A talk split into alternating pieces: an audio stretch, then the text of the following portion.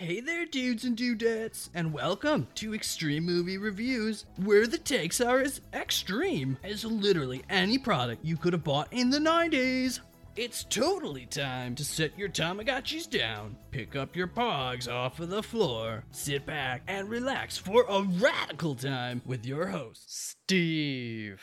Hey, what's up, counselors? Last year, we began my series review of Friday the 13th with my ranking of the entire franchise, followed by a review of both my favorite, Part 6, and my least favorite, Part 7, films in the franchise. This year, I'm going to start where it all began with 1980's Friday the 13th.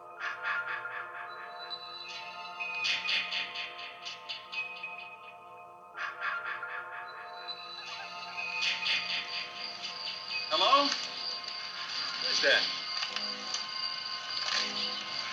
hi. What are you doing on this mess? One.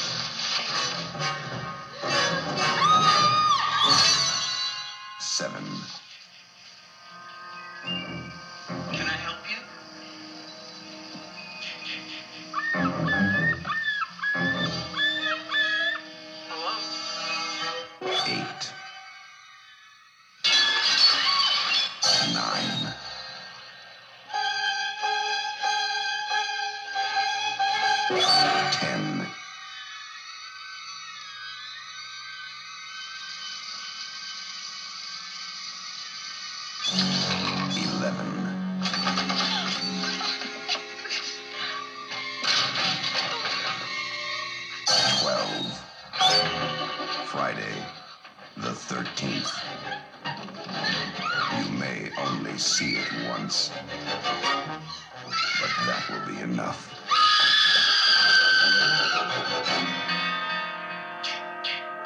Friday, the 13th.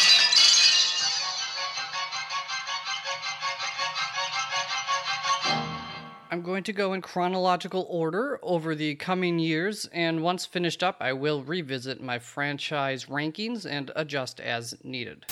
So, like, do you recommend the movie? Friday the 13th is a horror slasher mystery film from the year 1980. It's rated R for violence, some brief nudity, and mild drug use. For the first time ever, I'm definitely surprised by what CommonSenseMedia.com says. They are the source that I use to give you guys advice, I guess, on how old uh, the parents and the kids suggest that you should be prior to watching a movie. Both parents and kids said 13 plus. I think a TV 14 rating is closer to my thoughts than PG 13. I will be speaking of the notable folks involved in this movie throughout the entirety of my review, so for now, I will just focus on one bit of interesting information about the director, Sean S. Cunningham. Sean only ever cared about making money in film as he correctly states that that is how you get the green light for your next project. If you're not making a studio money, you're not going to have a job. For better or worse, that has been his theology that has driven his career decisions. His first film he shot was in 1970. It was a porno, and he did it solely because of the boom in the porn industry at the time. A little bit later in his career, he attempted to capitalize on the success of the movie Bad News Bears with two children's movies, and then came Friday the 13th to capitalize on the success of Halloween. Now for the recommendation portion. If you and I were to run into each other at a blockbuster and you picked up the VHS tape to Friday the 13th, asking me if you should rent it, I would start by simply asking, Are you into the Friday the 13th franti- ch- franchise? Or are you into slasher flicks? If you said yes, I would say, Then you've seen it already, right? You tell me, No, no, I haven't. That's why I asked you the question, you dummy. Followed up with the question, What would you rate it out of five stars? I would waffle a bit and say probably around a 2.8 out of 5. So, do I recommend it? Definitely, if you are into the horror genre, especially classic horror movies or the Friday the 13th franchise specifically. But beyond that, I think there are a lot of better movies that you could watch, even if you're into any of those specifics. In fewer words, there are better movies that should be higher on your list.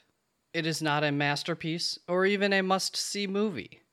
I give it a very soft recommendation and I would not suggest seeking it out and or paying for it. Keep it on that mental list of yours for a day when you see it on a streaming service or on television. And then if the mood strikes, give it a watch and try to forget everything that you know about Friday the 13th.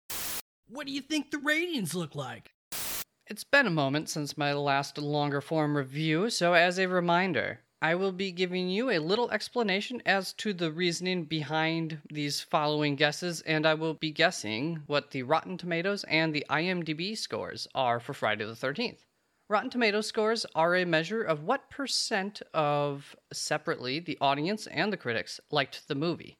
It's basically a thumbs up or a thumbs down. First, I'll guess what percentage of the audience I think liked Friday the 13th. As always with older films, I'm going to guess a bit lower than my initial conclusion. My simple thoughts would be that I am looking for a balance between the amount of people who will like the film simply due to their love of the franchise, those who truly would enjoy this movie, and the fact that I think the average modern general audience member would probably find this movie to be lackluster for the genre and or poor or boring. There's a legacy here, so my gut wants to go into the high 70 percentage range. So I'm going to guess that 67% of the audience gave this movie a fresh rating, aka a thumbs up. With over 100,000 ratings, the actual Rotten Tomatoes audience score is an even 60%. I went high, but 60% is not really surprising to me either. In case you're a new listener, I'll clue you in that I am guessing all of these scores without knowledge of, for instance, whatever I just said the Rotten Tomatoes audience score was. Obviously, now I know that I'm recording, but I didn't. So now I'm guessing what the Rotten Tomatoes critics score is. Horror movies in general are going to be lower. The slasher genre probably receives like the second most amount of negative bias. And going back to when this movie was released, these types of movies really were not always looked upon in the best of light from critics. Once again, though, there is that legacy.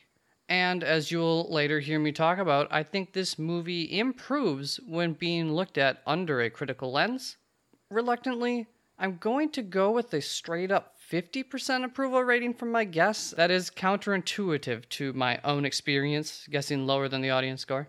With 55 reviews from the critics, the actual Rotten Tomatoes critics score is 64%.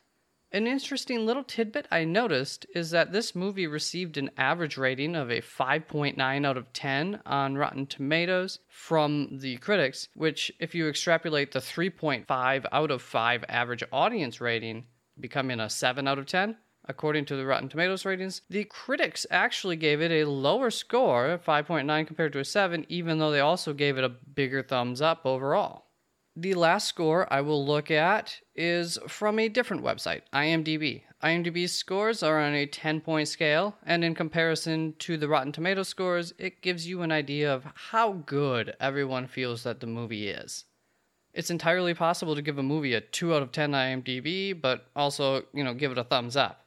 Nines and tens tend to really beef up the scores in my experience, but I kind of struggle to believe that a large amount of people would fairly give this movie that high of a rating. And on the other side of the scale, I wouldn't be surprised if there is a rather high percentage of ones and twos. So I'm going to guess a 5.7 out of 10. And with over 120,000 ratings, the official IMDb score is a 6.4 out of 10. Here's where I went wrong. Ones and twos received the lowest amount of ratings, with only 3% of people giving the movie either of those scores combined. And there was also a 3% increase from the 5% of people who gave it a 9 to a total of 8% of people who gave it a 10, which is probably that legacy factor that I just didn't give it enough credit for here.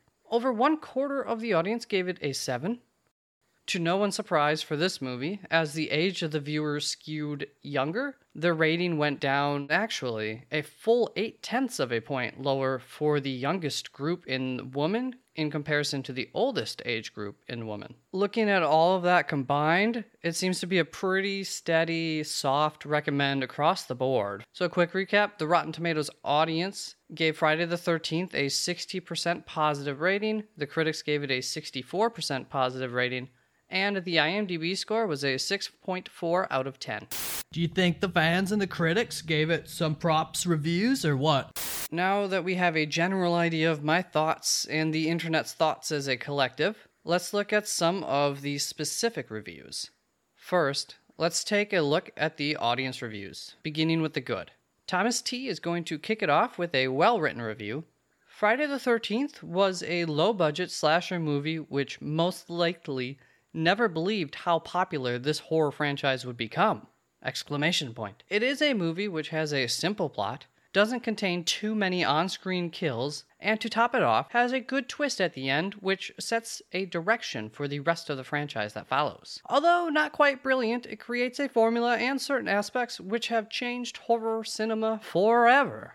Thomas echoes some of my sentiments and says a few things that I did not, but that I agree with. He gave it a 3.5 out of 5. And Daniel S. gave it a 4.5 out of 5, and he says, Oh man, I can be crazy. Um, let's just move on to some negative reviews then. The very next review, actually, so that was an easy find for me, comes to us from the user Stephen E., who gave it 1.5 out of 5 and actually had a fair, albeit quick, review that is hard to argue against. Stephen said, the most flat of the so called classic horror movies, but the twist at the end was pretty good. Alright, let's finish up the audience reviews with Luke J's review, which is a bit of a different take than you will be hearing from me, but I definitely understand it, and I think that it's a valid take, especially for younger audience members. Luke gave it two and a half stars out of five, and he said, very generic, cookie cutter slasher movie that blatantly rips off the much superior Halloween 1978. This was one of the firsts in a string of low budget, low quality popcorn slasher movies. The ending twist is laughably corny, with the final showdown turning into unintentional comedy. If you give it a go, I recommend watching for the comedy value with friends and not while sober. I'm going to personally add that you could also do that sober, there's enough that you can laugh at without being under the influence. Now, as I was saying, uh, drugs are bad. You shouldn't do drugs. Uh, if you do them, you're bad because drugs are bad. Okay. Now, let's check out some of the critics' reviews. Kicking things off with a rather neutral review is Rob Guns Gunslaves Gunslaves of eFilmCritic.com, who gave it a 3 out of 5 and said, it hasn't aged well. Its non style renders it pretty sedate these days. I say, fair. Let's see what my boy Ken Hanke of Mountain Xpress said. It started it all, but it's not really a part of the series, being more of a whodunit, even if by now we all know who it was. Ken, I will always appreciate you now I know that I've been spelling who done it incorrectly the entire time that I wrote my walkthrough and ratings. That mere fact should tell you that I agree with him. Oh, and I almost forgot, Ken gave it a 3 out of 5. I have two more positive ones that I would like to cover. No commentary on them, just know that I agree with each of them. First is going to be from James Kendrick of Q Network Film Desk, who gave it a 3 out of 4 and said, A campfire boogeyman story designed to do little more than build tension and deliver a few well timed shocks, which it does with precision and even a bit of artistry. And the other is from Peter Canavese of Groucho Reviews, who gave it a 2.5 out of 4 and said, cheap and virtually plotless, Friday the 13th keeps cycling back to those low expectations. As a scary campfire tale, it gets the job done. Lastly, let's take a look at a couple of negative reviews from the critics. First up is Brian Webster of Apollo Guide, who gave it a 64 out of 100 and said, How do you sum up a movie that's really quite awful, yet helped define a filmmaking era? Brian, I felt like that coming into my review, but as you all will see, I actually came out with a greater understanding of what this movie does well. And from Kim Newman of Empire Magazine, Kim gave it a 2 out of 5 and said, It may be one of the most famous, but it's certainly not an original on which others are based. Well, I must wholeheartedly disagree. I'll try to keep this concise. Yes, it's not original. However, it was most definitely a movie of which many, many others were based on. In fact, it's the very simple and purposeful skeletal format that is this movie that brought us a crapload of shitty horror. One that is still used to this day. Most every tired and overused horror trope funnels through this movie. I used the word skeletal very purposefully here because this movie is the bare bones of the greats from before it. The writer doesn't hide that fact. The writer broke down the simple structural aspects of Halloween 1978, and then himself and Sean Cunningham took as few ligaments, tendons, and muscles that they could possibly add to that skeleton in order to allow it to stand on its own, eliminating any and all of the fat that they could. Halloween itself is a simplified derivative of the classics from John Carpenter's childhood. Born in 1948, I believe his influences go all the way back into the 40s, but more so movies from the 50s and into the 60s, like The Thing from Another World and Psycho. John also simplified some things and brought what he could into this new modern world of the time. He brought to the forefront a genre that not too long later dominated the 80s in large part because of Friday the 13th. As my metaphor goes, Sean S. Cunningham and crew took all of what worked specifically in Halloween down to the barest of bones and they said, screw the plot, screw the storyline, screw character development. We will give people general archetypes that they, at least the younger audiences of the time, the filmmaker's target audience, could identify with and they marketed the hell out of this movie to an audience that was primed and ready for the schlock that they were going to be serving up. Is it a formula that should have been mimicked a million times over? No. But it's easy and inexpensive to imitate. Sometimes someone goes to plant some carrots in their garden, but instead, they strike oil. Hey dude, sorry, it's me again. I was just wondering, could you tell me more about the movie? The movie starts off with crickets in the soundtrack and a shot of a dark cabin at Camp Crystal Lake in the year 1958. We see a small group singing a song around an indoor campfire.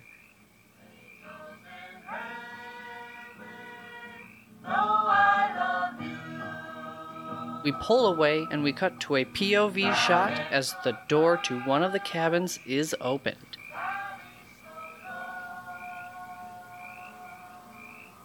We peep around a bit.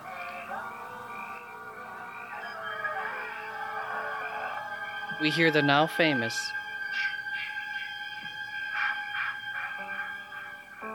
for the first time as it softly makes its way into the soundtrack.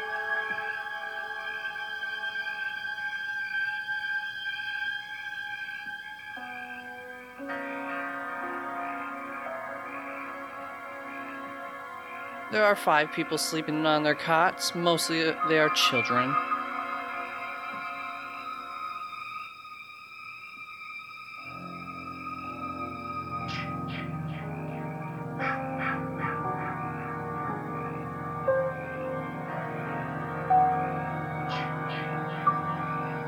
But we walk past all of them as we make our way to the back of the cabin, and we go back to the group of counselors as they finish up singing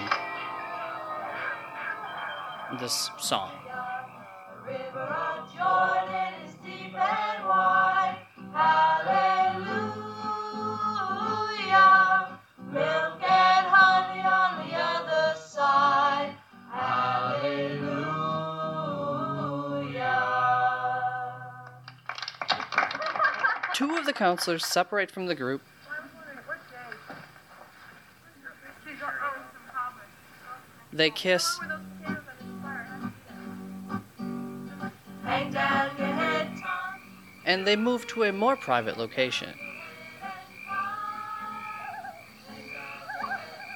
We follow them a little bit. Somebody will sing.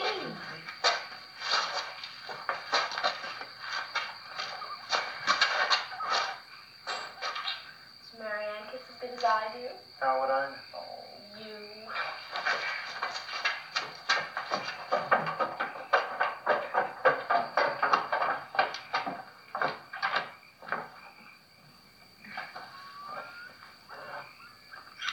You said we were special. I meant everything.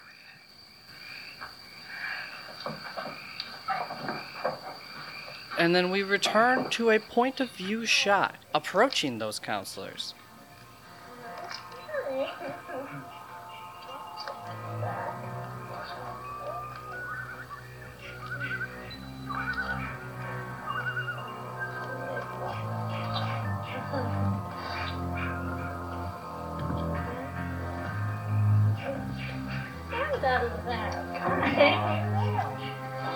The orchestral music reaches a soft sting,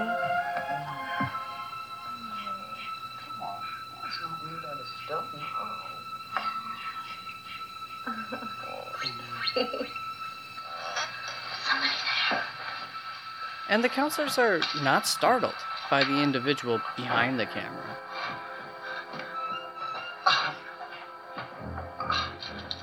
We weren't doing anything. We were just messing around.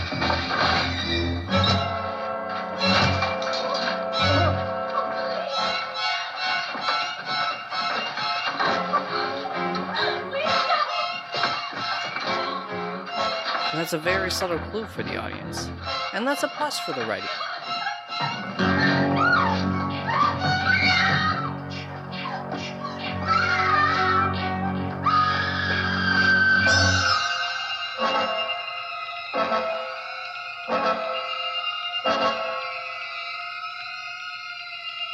Them counselors is gone.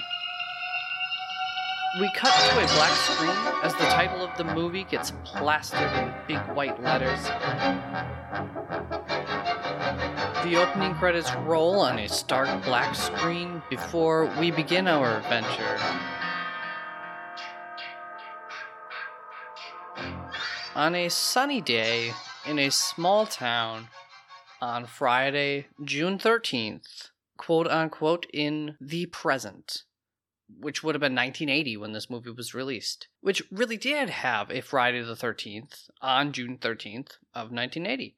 I looked it up. That is until episode 4 of this franchise was released because in that movie it's shown that the events of this movie took place on June 13th of 1979, which was a Wednesday. Thus, some would say that both this movie and Part 4 are wrong, and actually, this movie occurred on Friday, July 13th. Yeah, um, that is this franchise's continuity in a bottle right there. It's shot in the first couple seconds of the first movie. Yeah, not until years later, but probably 1984.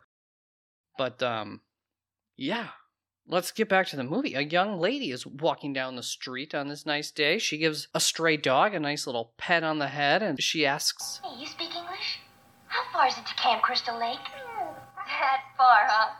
Okie dokie. So, a dog is the first bearer of bad news or harbinger in this franchise. Next, she walks into the local diner and asks the same question because she was not happy with the dog's response. Everyone turns and they give her a hard stare before she gets a response, and one of the patrons states, Camp Blood? They're opening that place again? This young lady is Annie. She seems excited for her new gig as they approach our second bearer of bad news, the one that everyone actually recognizes and will be mimicked many a times in this franchise and others. All the girls up there gonna look as good as you? Not enough. You're going to Camp Blood, ain't you? You'll never come back again. It's got a death curse. That's Ralph. He's a real prophet of doom, ain't he? Come on, climb up, miss. The kind gentleman who offers Annie a ride to Camp Crystal Lake gives her a boost up to his truck while getting a grasp of that ass. This movie is spending a lot of effort to make sure that we understand that Camp Crystal Lake is bad news. It's got a death curse. As her driver tells her that she should quit this counselor gig before even beginning, adding a few brief pieces of information along the way. Like when they tried to reopen the camp in 1962 and that they couldn't because the water was bad. Or like how this Steve guy has spent a lot of money, time, and effort getting the camp ready for its reopening this very summer, 1980 or 79. June, maybe July. Writing and acting gets a negative through this scene. I get the feeling that they, the storytellers of this movie, are trying to set this guy, the one giving her a ride, up as a possible suspect in the movie. We hardly know that this is going to be a whodunit type story yet, and he's also quite nice, but suspect number one is the pervy, but also kind oil truck driver guy. As if we needed one more bad omen, suspect number one drops her off for her final little walk to camp directly in front of a cemetery. Quickly, we are introduced to a red truck that is barreling down the road with this banjo music playing. They're jamming, and there are three more counselors aboard. We are at about the 13 minute mark, and half of the dialogue so far has been about people wondering if all of the female counselors will be sexy. All the girls up there gonna look as good as you? They pull up to Crystal Lake as a man is chopping some wood, and he, Steve, calls for Alice, another one of the counselors who's obviously been here for a moment already. Through the following dialogue, we know there are a few others like her who have already been at camp for, you know, more than just today, helping Steve to get everything set up for the children. Alice draws well. She's drawn the wood chopper, Steve, in her little book of drawings, and he's looking at the drawing, and there's some dialogue, and so we are clued into some sort of short term history and chemistry between Alice and Steve but she is not sure about things with him. We are made aware that someone is in the woods spying on everyone as we see another POV shot of Alice as she is running towards a counselor who we have not met yet. And his name is Bill. A little bit later, Steve leaves camp in what pretty clearly is a Jeep, but they don't show the entire vehicle. He should be back sometime after lunch and we see all six of our counselors gathered together as they say goodbye, which would be all the counselors except for Annie. Annie has yet to arrive. Best, all right. I'll be back sometime after lunch. It's supposed to rain like hell, so get as much done as possible. I don't want to get too far behind.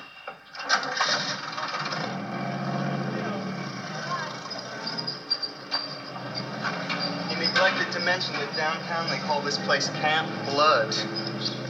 Next, you're gonna tell us there are poisonous snakes in the outhouse of the crocodile. Remember that snake comment. We return to Annie as she is trying to hitchhike and she hops into a Jeep, which has a walkie talkie connected to it. The Jeep very much appears like it could be Steve's Jeep. We don't see or hear the driver. It's a point of view shot as she hops right on in, and shortly later, they drive right past the sign for Camp Crystal Lake. Hey, wasn't that the road up for Camp Crystal Lake back there? Suspect number two Steve. Uh, I think we better stop. I believe she screwed up. I'm, I'm pretty sure that her line was supposed to be one of either, quote unquote, isn't that the road up to Camp Crystal Lake? Or isn't that the road for Camp Crystal Lake? Not both. Annie jumps out of the vehicle.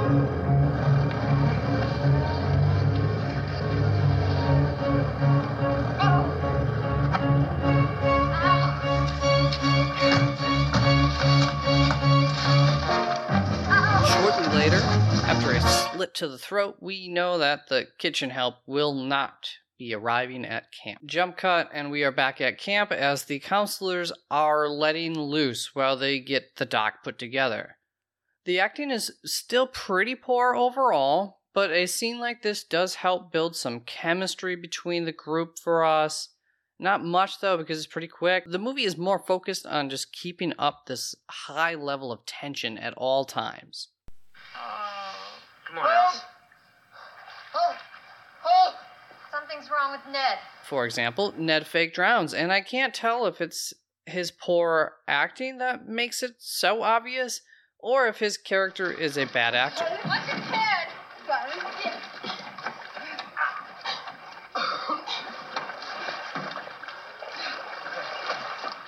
You can mouth him out? So maybe he's actually a really good actor. I assume it's actually bad acting since none of the counselors suspected anything. Come on.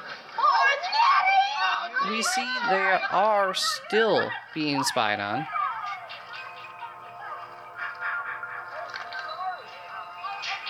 In case we forgot from just one minute ago, we are back at camp and Mag. I'm gonna slither those Mag. Come here, quick! Hurry! Ned is in the middle of weeds, just hacking away with a machete for no apparent reason. Jesus, what are you doing? There's a snake in here. Why are we in here? Whoa, don't tell me now. The rest of the crew arrives. Kill it! You very polite. You can't get it till it comes out. Well, call him. How do you call a snake? Snag. Uh,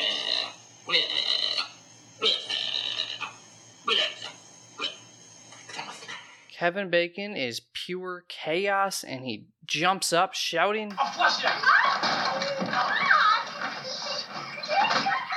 and he jumps over everyone and on top of the bed. I'll flush it out. Fucking Bacon.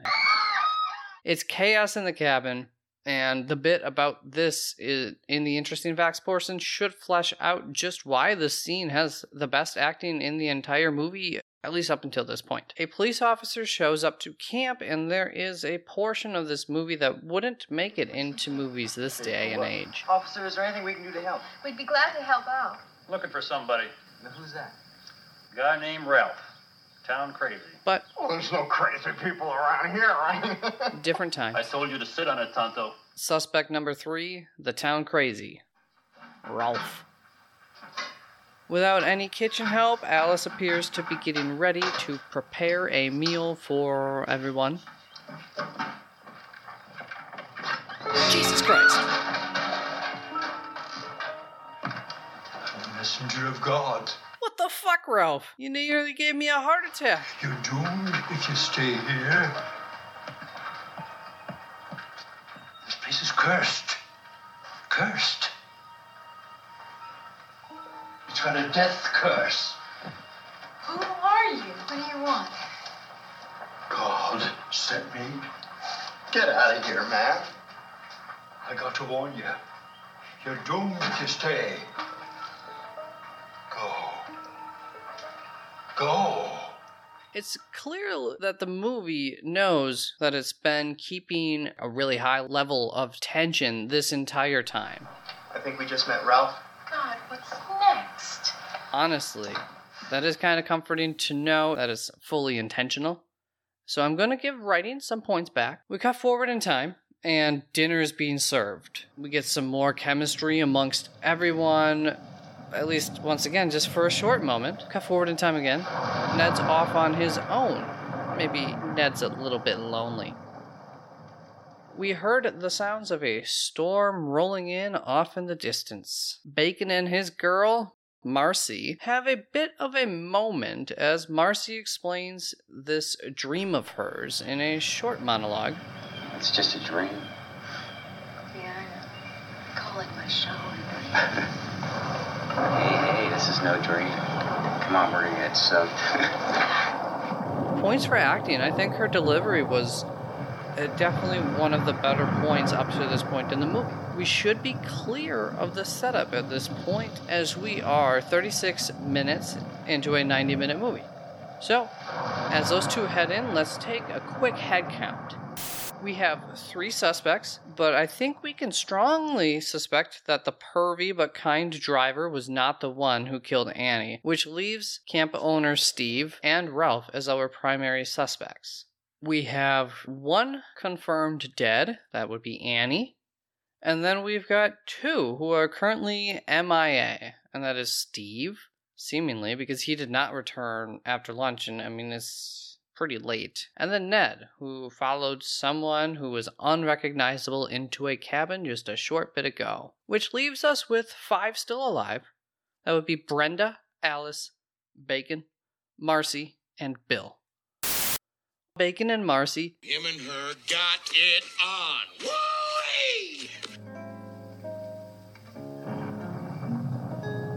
Brenda, Alice, and Bill are just hanging. I know what we can do. We're going to play Monopoly. I hate Monopoly. Not the way I play it, you don't. What? We're going to play strip Monopoly. Well, damn, Brenda.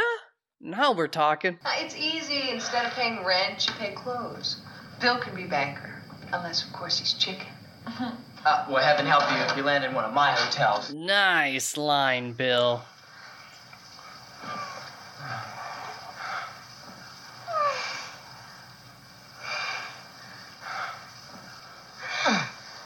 Oh, hey, Ned.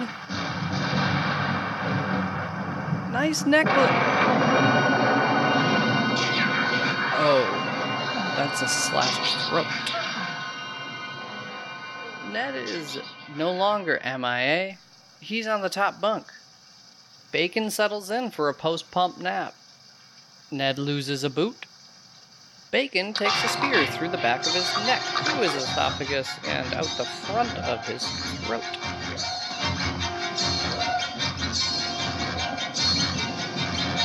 Marcy's trying not to get wet again. While she runs through the rain to the bathrooms,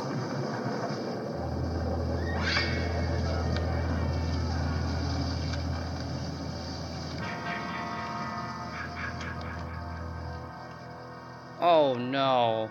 Not her too. Jack?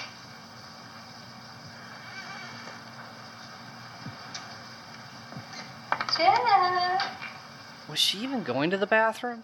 She just stands up and walks out of the stall, which is followed by one of the weirder moments in this movie as Marcy looks in the mirror while washing her hands and does this little diddly.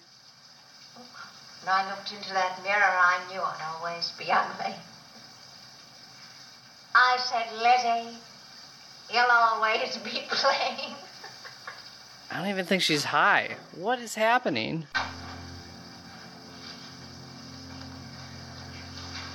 Must be my imagination. The silhouette of an axe appears behind her.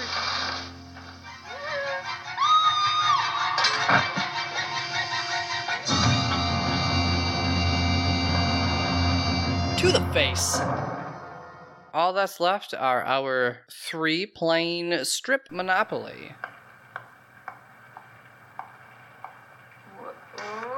Well, what can I say? That's not much, but I call it home. Sorry, Bill, but what the hell was that line again? But I call it home.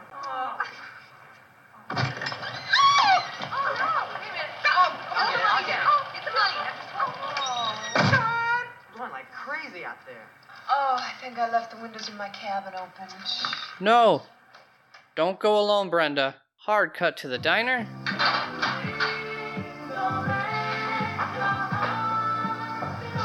Steve, is there anything else you want?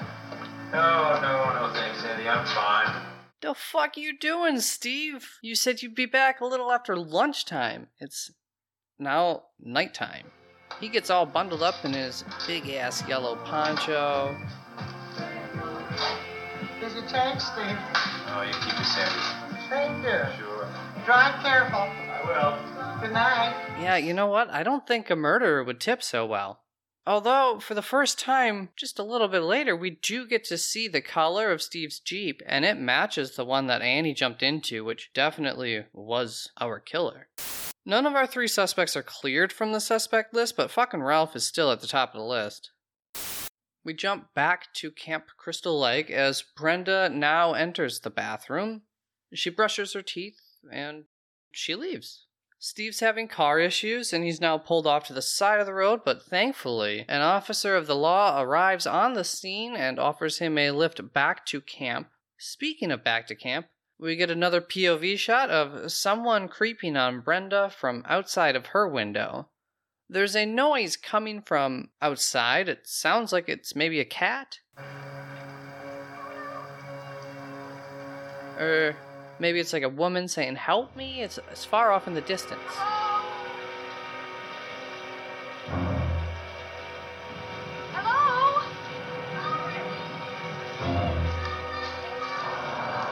Okay. Yeah, it's definitely a woman shouting for help from the distance. Who the hell could it be, though? Brenda and Alice are the last two women, so Alice? Brenda makes her way to the archery range. Hey, slight callback to the beginning of the movie. And we see a hand for the 30th time in the movie as it turns on a switch.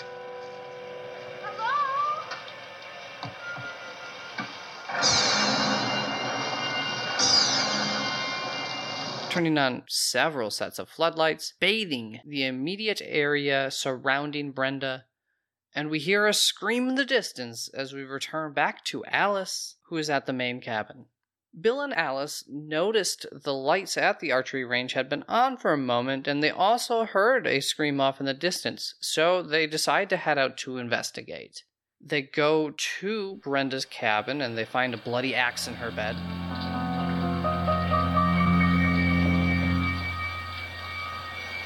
What is going on?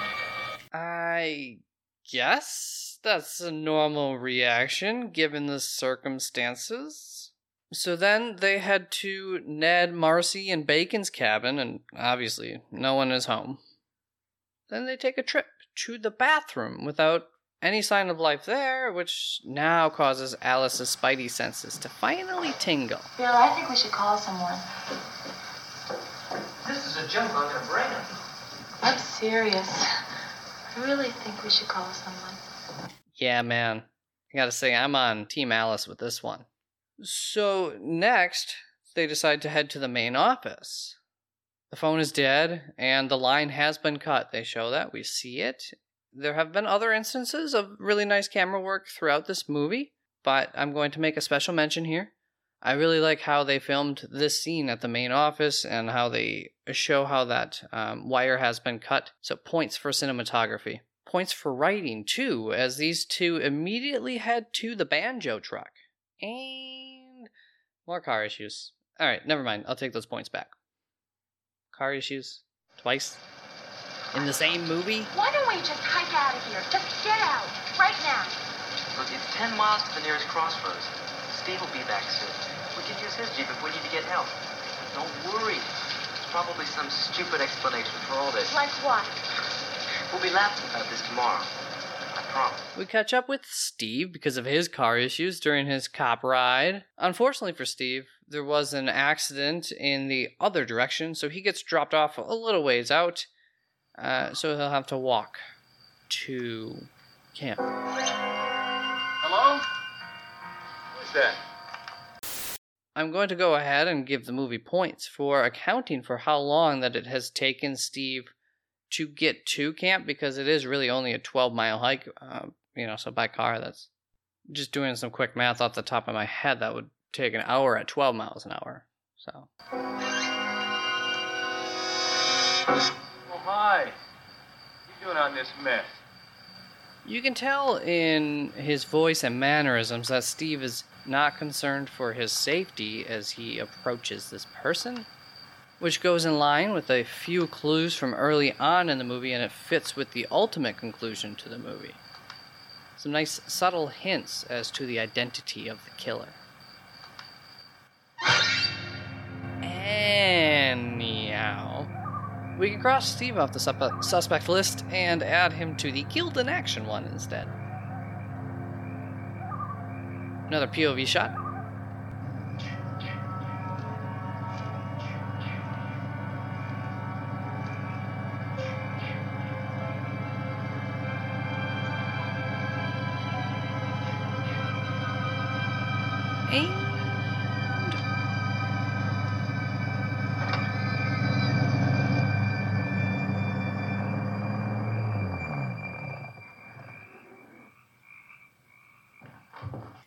Power to the entire camp has now been cut off. We go back to our final two counselors, which is Alice and Bill now, and they are still relatively calm given everything that has been happening. What do you think happened?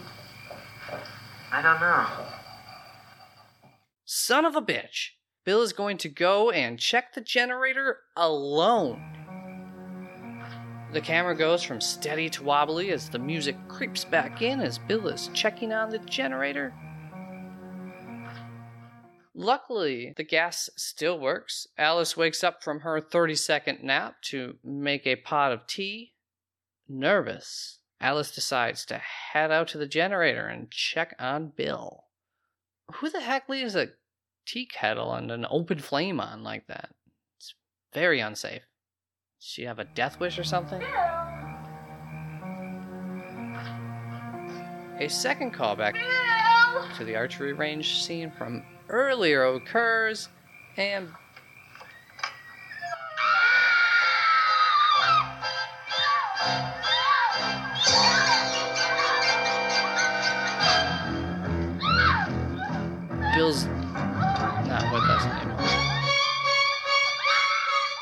Shit just got a real. And I also want you to remember about that second callback. Uh, because it will come up in some of my commentary on the movie.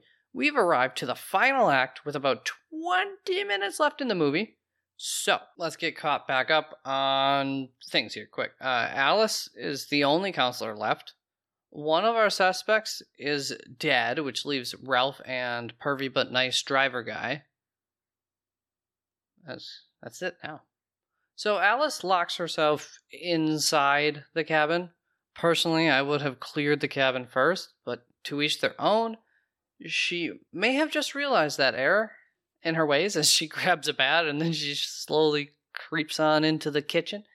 And that fucking tea is taking forever to heat up. Brenda's corpse gets tossed through the window right next to Alice, and a short bit later, she gets hope as Steve's Jeep arrives outside. Alice undoes the front door and she runs out.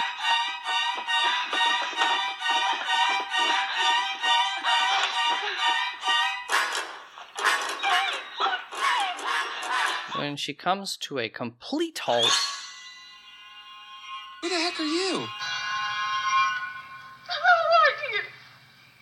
Well, I'm, I'm Mrs. Voorhees, an old friend of the Christies.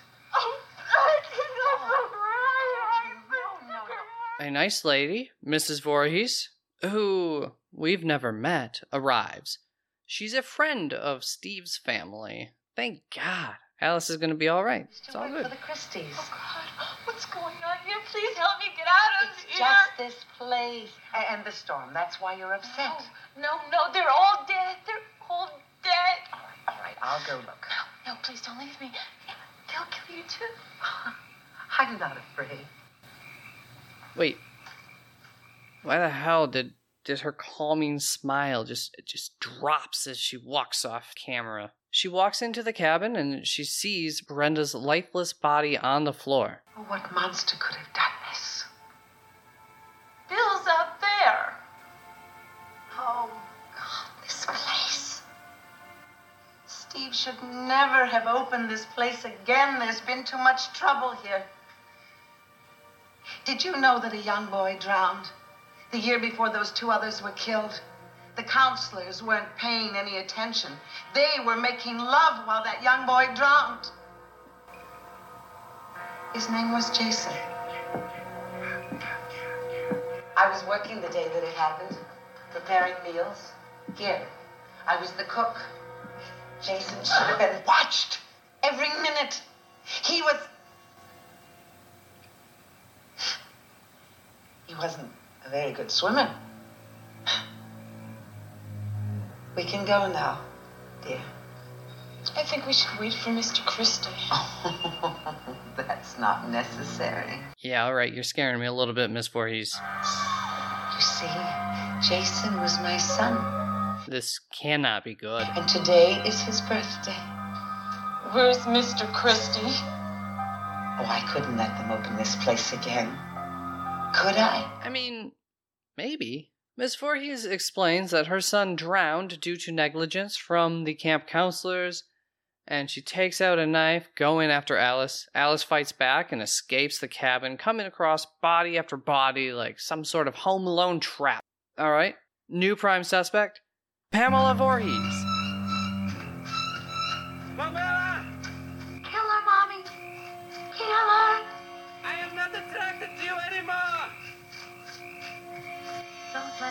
Away, Mommy. Don't let her live. I won't, Jason. I won't.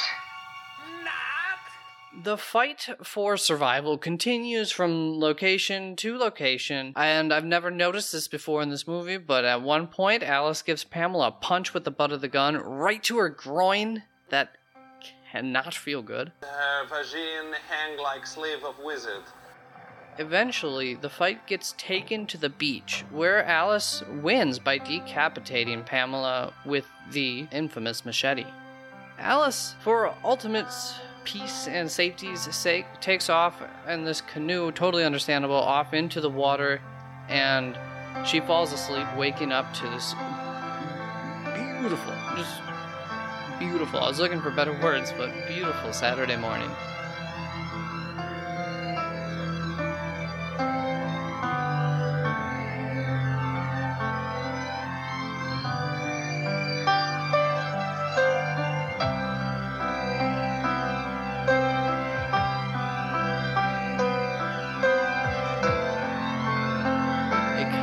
Approaches the lake.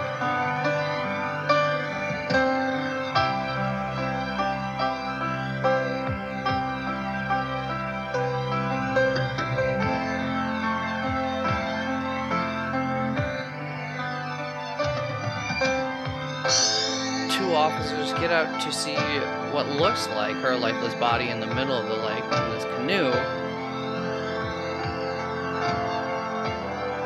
Hollering off into the distance to wake her up.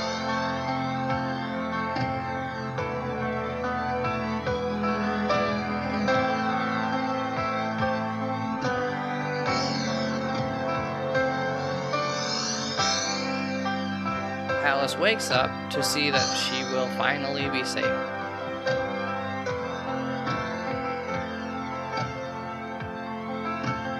Only for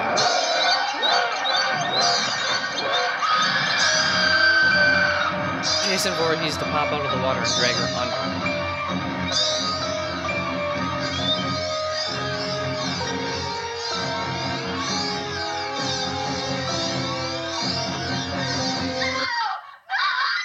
Oh, wait, never mind. She's at the hospital? Apparently she had not woken up in the canoe. Question mark? The boy. Is he dead too? Who? The boy, Jason. Jason? In the lake. The, the one who attacked me. The one who pulled me underneath the water. Ma'am, we didn't find any boy.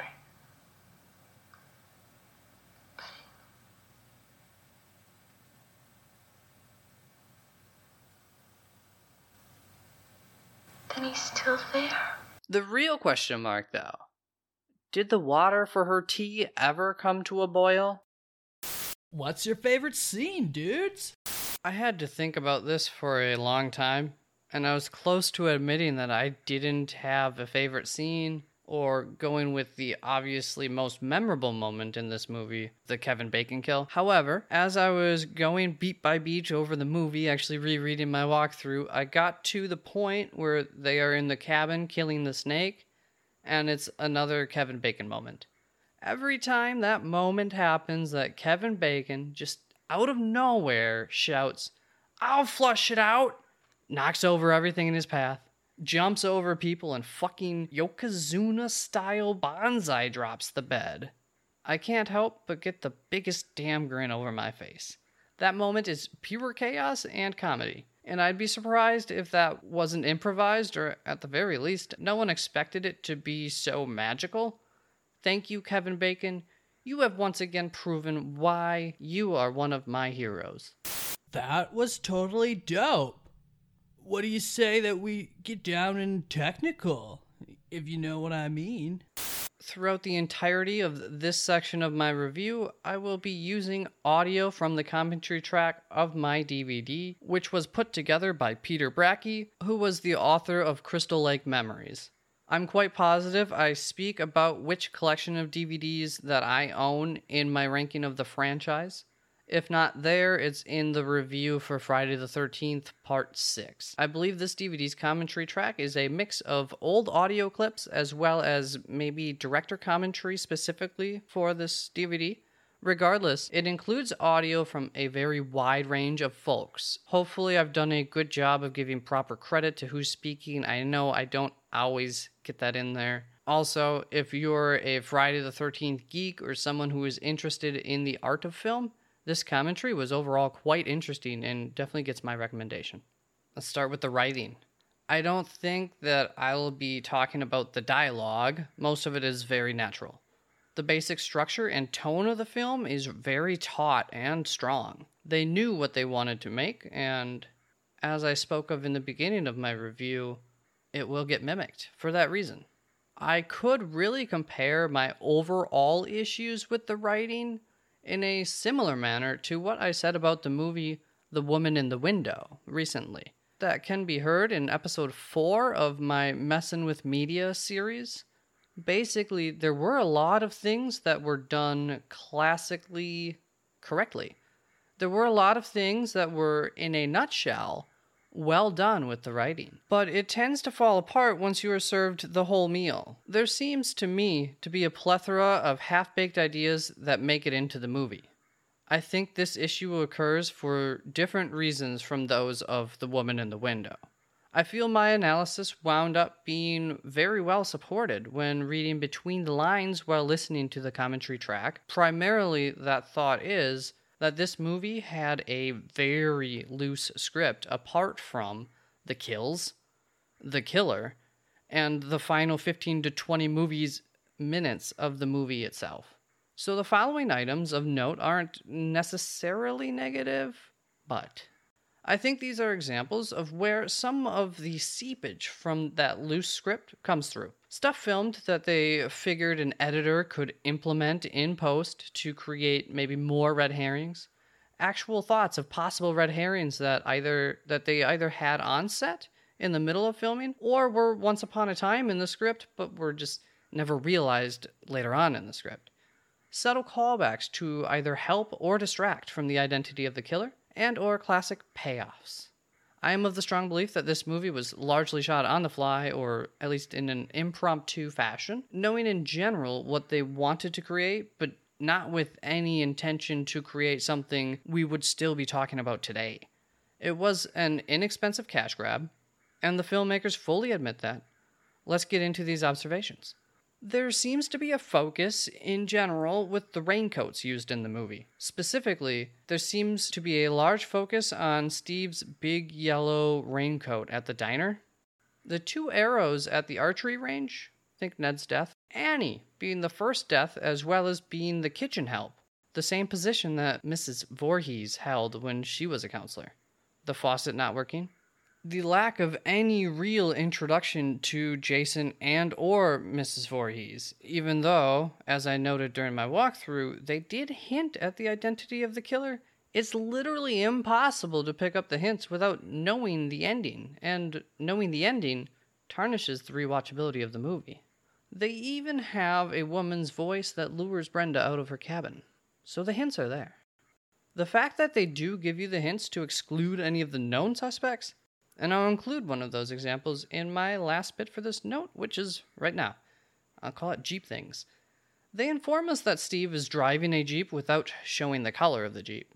When Annie is picked up, the Jeep that picks her up is coming from the opposite direction that Steve would need to be heading if he was leaving camp. They reveal that Steve's Jeep is the same color as the one that picked Annie up, however, it has a trailer attached. However, however, that trailer was not attached when he left camp. At least I think I double checked that. And that's just sort of a double negative situation.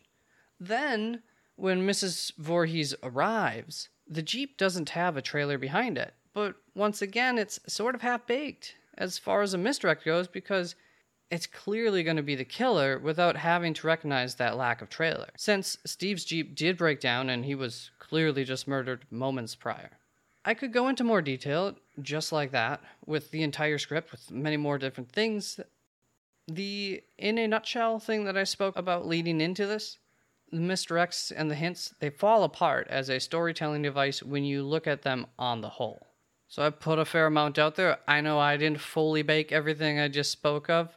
Let's tune into what the filmmakers actually had to say in regards to the writing. The writer, Victor Miller, is self admittedly not a horror fan because he's a big wussy. His words, not mine. I don't know the man. Here's Victor. Because I have another confession to make. I never went to summer camp because I chickened out. I just, I was such a wuss, I gotta tell you, that I didn't want to go there. I didn't want to deal with all of that stuff. And so I never went to summer camp. The fact that he had a fear of something so simple, going to summer camp, is what led to the heart of this franchise campfire tales. And I think that's what makes it so accessible. I saw the structure uh, very, very simply.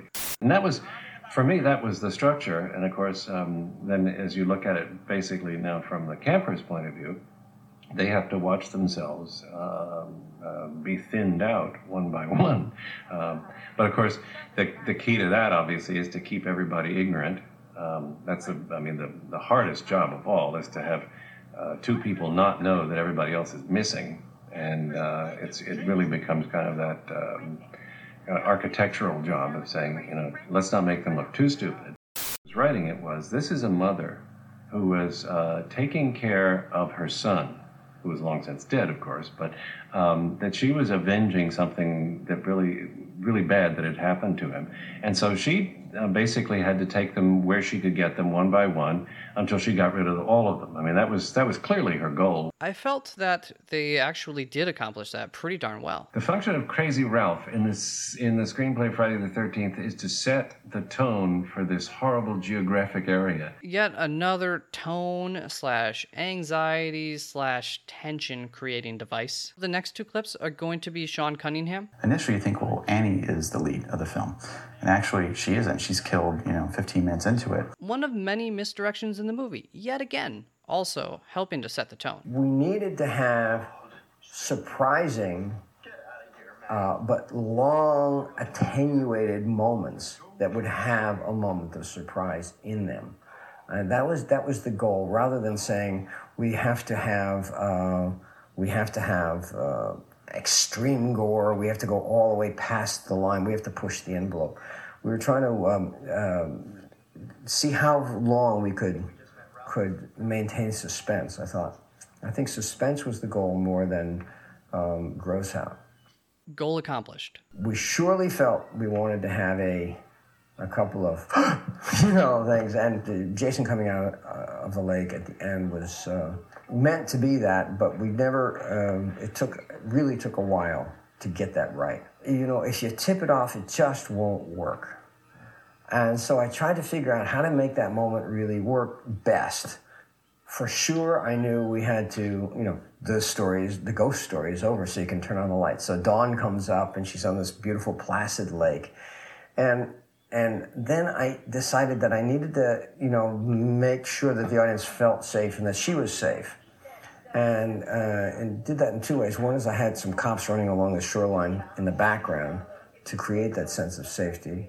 The, it was shot very idyllically. And then Harry Manfredini laid the music out so that it just mellowed you out. Masterfully done. And on that note, let's talk about the sound design right after I give writing a score. All in all, I think they accomplished their goal with this movie, and the writing seemed to me to be as flawed as it was well done. So I'm going to give the writing a 5.9 out of 10. Now let's talk about sound design. I don't think it was possible to create a better score for the movie. The timing of everything is spot on. The tone and the presence that it creates is there. Of course, the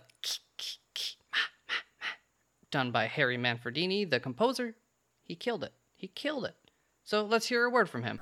Really, That's pretty spooky. So, I I just what I what I did was it was just sort of like there was there was so much POV in this film of you know the my joke is it's the POV of the cameraman. it was supposedly uh, Jason's POV. Like when Jason was there, we never saw him. Or in this case, it turns out to be Betsy Palmer. But when the killer was watching, uh, I, I, I wanted to create a presence so that it wasn't just it was above and beyond the cameraman. My final thoughts on the score itself were that the score is very tight in the manner that there is one main theme for the killer. There was one main score tying the rest of the movie together, one that totes a straight and narrow line in unison with the script, getting us from point A to point B. And there's a beautiful piece at the end of the movie which also served its purpose incredibly well. I didn't notice anything wonderful or terrible about the sound effects themselves, so weak to a point, I suppose. And I thought the sound mix was good. All in all, for the sound design, I'm giving it an 8 out of 10. And let's move on to acting. As a side note, which means that this does not have an impact on my score, this movie was supposed to be filmed much earlier than it was, in the spring and the summer. But instead, it was filmed maybe late summer, but mostly during the fall and in, into the late fall in New Jersey, which means that the temperatures and definitely the temperatures of the water went from cold to colder during filming. I am of the belief that, in part, the filmmakers determined the order in which people die in this movie based upon their acting chops. I could say they hired them for the specific roles based upon their acting chops, but some of my notes on the writing should help to make more sense of that belief that they basically killed the poorest actors off first. I'm sure the reality of the matter is that it's a bit of both. Here is another clip from Peter. The thing about the casting process is at the time, um, it was a little unusual in that the film was um, being cast and based out of New York. Um, so Barry Moss and Julie Hughes of TNI Casting at the time really were pulling from a theater background more than a film background. For better or worse, once realized, you can feel that in this movie, especially when you combine that information with the director's history in theater and his self proclaimed comfort with that type of actor. That theatrical style of acting is even in Betsy Palmer's performance. Furthermore, And then with Adrienne King, um, that was a case of uh, opening. They had a huge casting call with I think over a thousand girls, um, and she had no she had no SAG card. Um, and really no previous acting experience except for a cameo in Saturday Night Fever. So that was also very unusual for the time, is that they were able to get a lead girl who had really had no experience whatsoever. That's the actress for the character Alice. And once again, when you combine this bit of information with a clip that it, you may have heard by now, you have not heard it yet, about the order that this movie was filmed in, it's going to be one of the last two clips of this episode. It really makes sense as to why I felt, not only for her, that the acting gets better as the movie goes along. You also may have noticed in my walkthrough a couple of comments that I make about the camaraderie of the counselors as it grows as the movie goes along during the second act, really, which is very natural to how things would go in the real world. This is because many of the actors' relationships were really growing in real life.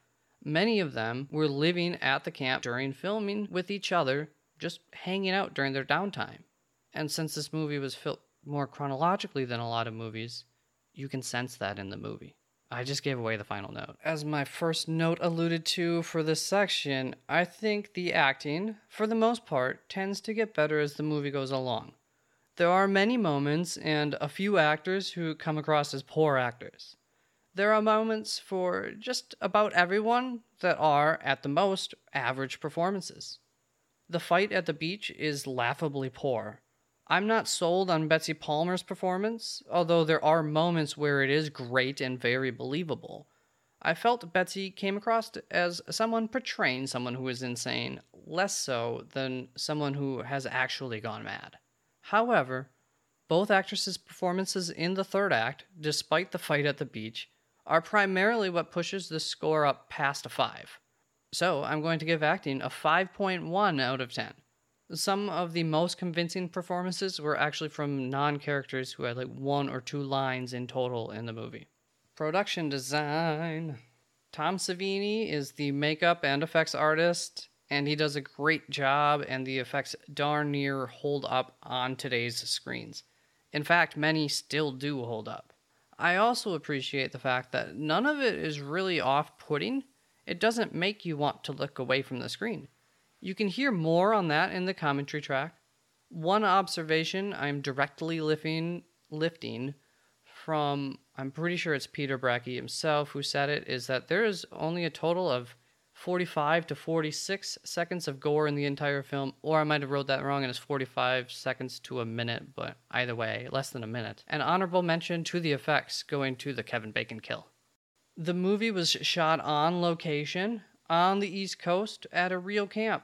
You should know I love that, and it really helps this movie. It's kind of ironic that a Boy Scout summer camp um, would be using this film to promote it as like a tourist attraction and you know as a way to get kids to come to this camp. There is an odd attention to some details through the production design as well as through the cinematography and the writing that don't go anywhere, half baked. Like the faucet that didn't work for Marcy, she fixes it, and then later Brenda comes in and she tries to use a different sink, which doesn't work, and then she uses the one that Marcy fixed. And here's possibly another super subtle and useless bit in this movie. My first note when watching the movie, for the walkthrough portion, mentioned that the name of the cabin in the first POV shot as the killer walks into that cabin. It's the Wolf Cabin. Each cabin has a name. That's typical. I ended up just deleting that note because it meant nothing to the movie, even though it really appeared to be like front and center on the screen for a moment during that scene. The characters' designs are all very natural. I would be quite surprised if there was a wardrobe department in this movie, but that is exactly what the movie needed, anyways. There is a very classic use of the color red implemented in the film. All in all, I really liked the production design, and the production crew went to somewhat extreme lengths in order to help sell June weather since they filmed so late. That care for detail comes through in the movie. I'm giving it production design an 8 out of 10. And on to cinematography. It is possible that the raincoats were not a writing issue and were simply here for aesthetics. In fact, the lack of putting clothes on prior to going out in the rain in a couple of scenes may point to a defense for that critique. The reason being, this movie is very dark and colorless overall, except for those brilliant pops of color that most often appear with the use of the counselor's raincoats. It's no surprise that Sean Cunningham makes the following remarks when talking on the use of the POV shots in the movie. And that by switching to that point of view, um, you can, or you used to be able to, uh, create a certain kind of anxiety because the camera is in the wrong place and it's telling you non-verbally that there's somebody else possibly present. Um, and with that, um, I think is one of the many devices that we used um, to try to increase the tension. And he isn't joking when he says many. There was a good amount of creative camera work that I did not write down, except for, I believe, two things that I brought up in my walkthrough. And they also seemingly nailed the simple things that one learns in film school, which obviously helps a lot. Ultimately, my biggest criticism for the cinematography was that there may have been too much point of view used. So I'm going to give the cinematography a 7.5 out of 10. You know, this is a note that I just thought about too. If Harry Manfredini doesn't do what he did with the POV shots, this movie really doesn't work because then there's no presence. You think of a movie like Halloween, even though you didn't see the killer, there parts of the killer were always on the screen. Here, they, it's just the camera. It's the man behind the camera instead of the man behind the mask.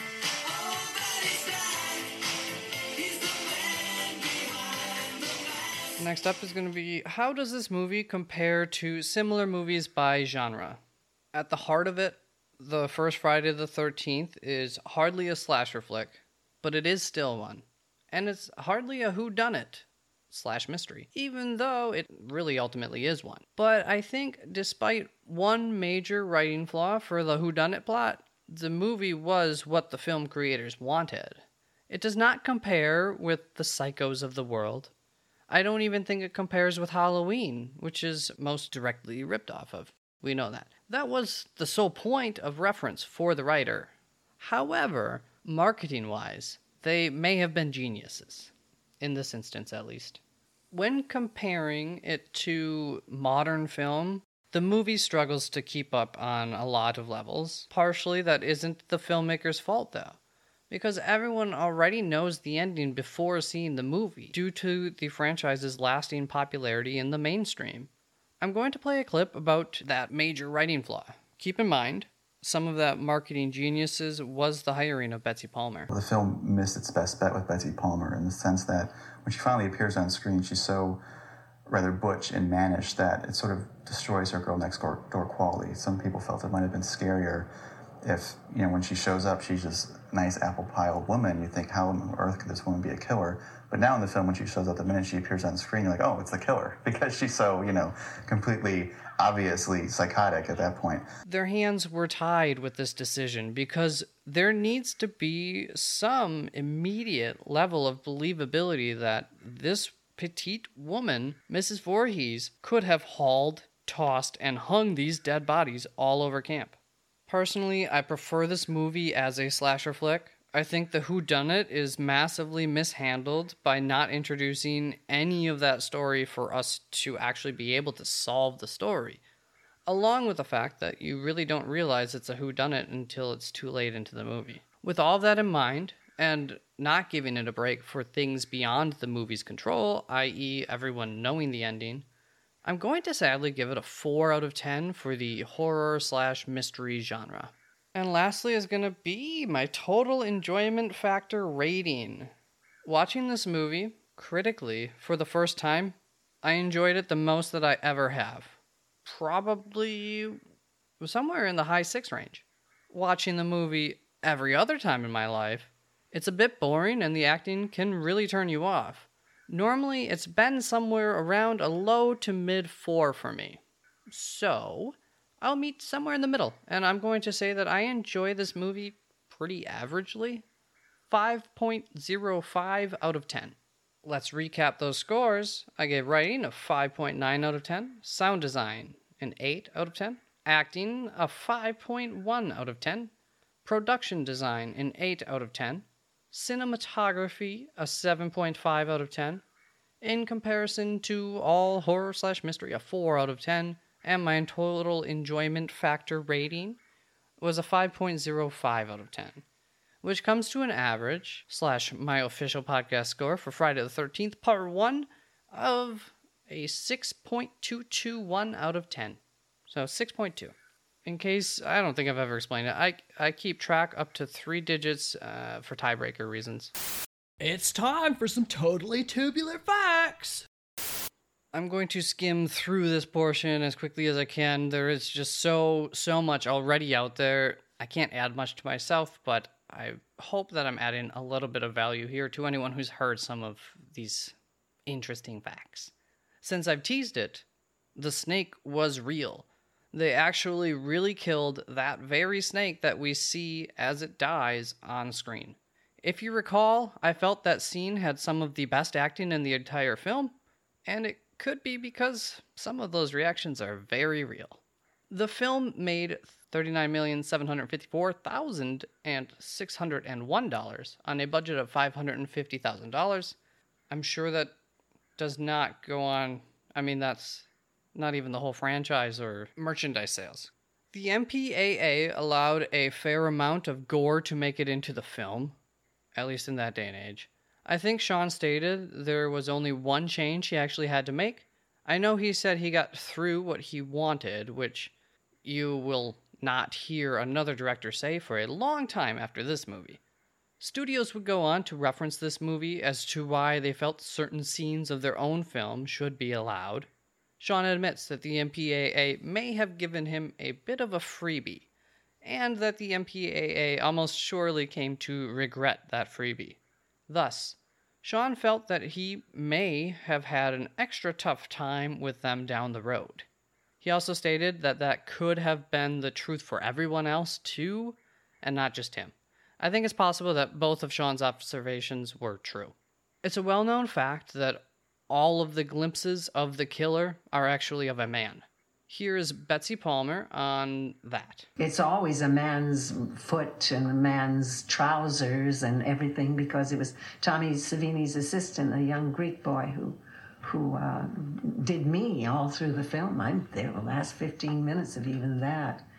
I guess I don't know whether it was that they wanted a name. I suppose. Well, I did have a name. No, no, because of TV and all of that. The image always was, especially when I would be doing show, uh, doing the Today Show with uh, Dave Garroway and Jack Lescoulie and all. And I don't think I got into this as much as I wanted to, but I know I talked some on it.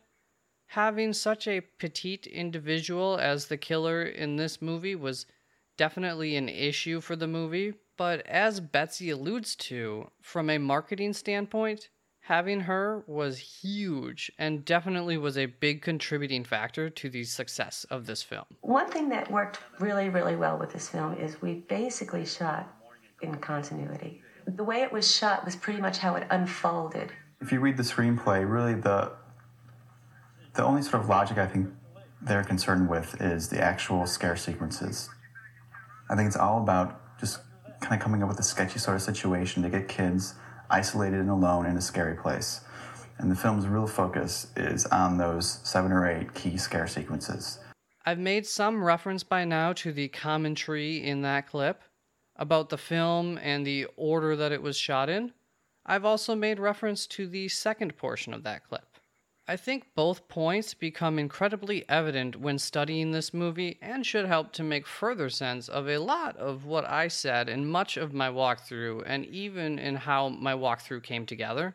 I always try to portray something, or some many things, with my walkthroughs beyond simply talking about each scene in the movie. My attempts are typically to go beyond just the surface of the movie.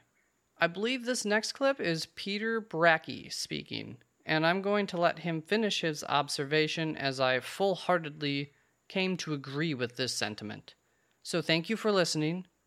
This is how this review ends, with a continuation from the second portion of the last clip. By one, people are picked off. It's very similar to Agatha Christie's Ten Little Indians. Uh, even in those films, the characters tend to be very sketchily drawn. Um, this isn't a character study, and I don't think anyone in this kind of film wants to see, wants to sit with characters for an hour and really become, you know, come to like them and love them, and then watch them get killed. That would just be depressing. So you have to sort of just set up really basic archetypes that people can relate to, and that you kind of like and root for, but that you don't like too much. Um, so while I, I, can understand the criticisms um, that it's poorly made, I don't think so. I think that both Sean Cunningham and Victor Miller knew very well what kind of film they were making. And they knew that, you know, they looked at Halloween, realized you have to create um, a basic setup, but you can't um, overdo it. And you can't, you know, this is, again, this isn't a big drama with big scenes and big emotional arcs. It's a, it's a popcorn movie. And so it's about the roller coaster ride. It's about setting up situations where you slowly go up the hill, you get to the top, you have that few seconds where you know the bad thing's going to come, and then you drop off and you have that cathartic throw, which in this case were the gore shots, or, or the payoffs. But you have to have that payoff, and you go back and you do it again. It's a, bu- it's a bunch of hills and valleys.